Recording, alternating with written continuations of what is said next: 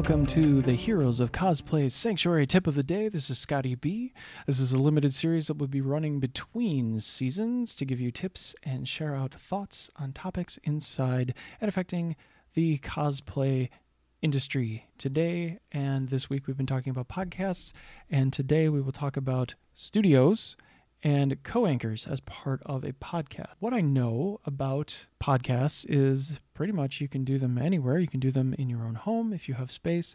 You can rent space for a podcast. You can have your own podcast studio. And I know that a lot of people are discouraged by creating the content or putting it out there in that shape or form because they don't think that they are enough, because they don't have a professionally produced space or professional atmosphere, or that they are not a professional DJ or radio personality themselves, that they would not be able to just talk for an hour and they don't have the equipment and they don't have this and they don't have that. So there's a lot of things that people think that they need to have that they possibly do not. You really just need three to five minutes.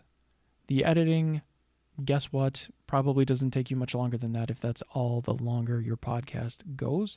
That is really the the minimal amount of time that this takes to put something together. And you know you don't actually need a studio. You just need something to record with that can create sound that isn't going to have a lot of background noise. So just make sure that you have like a quiet space wherever you happen to be, even if it's in an apartment building in a busy neighborhood, you can still find time in your schedule and you can still find space where there isn't that much background noise. And honestly, it's not the biggest thing about the podcast. It's really the quality of the content and the information that you give that gives it the experience for your listener, not necessarily that it is in this soundproof, perfect looking room, because for the most part, they're going to be listening to what you're talking about, not what they're looking at in the background. Studios can be great depending on what you want to do with the recording. And of course, uh, with a more professional cast, there can be different focus on your brand. There could be a different focus for that location and what the recording is really all about. All of that can be very expensive per produced minute. Having spots on radios is super expensive to do. Um, you can spend thousands of dollars on very little and get very little out of that experience. If you know people, that's great.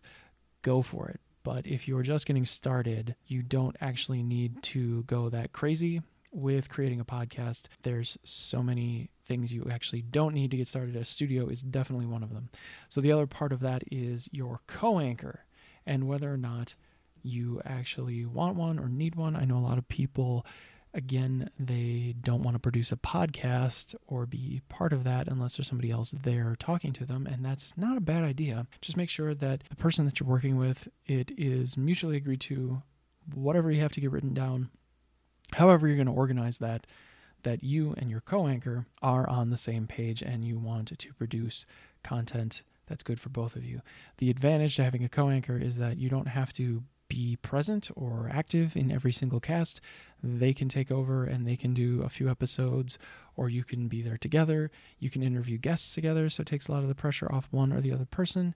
But in general, it is a little bit less pressure and it's a little bit more interactive because you know that person and you can create different kinds of content when you are working with a co anchor versus doing it all on your own. You can also do it completely remotely if you have a co anchor. There is no need to set up studio space when you have someone else working with you on a show, unless you really want to. That you can both basically just get on a call and record that, and the sound quality and everything is still going to be there. It's really just dependent on the type of equipment that you have. The medium for which you are recording generally is pretty standard. There are very cost effective ways for you to record with that person. And you can even scale it up if you want to do different types of things with them in that space. Easy to do. So, those are my tips for this week. Thanks so much for tuning in every day. Next week, we're going to have a completely different topic. We're going to get off of the podcasting and we're going to start talking to you more about e commerce and how that fits into cosplay. So, this is Scotty B with Heroes of Cosplay Sanctuary. Thanks for listening this week. Have a good weekend, and we'll see you again soon. は。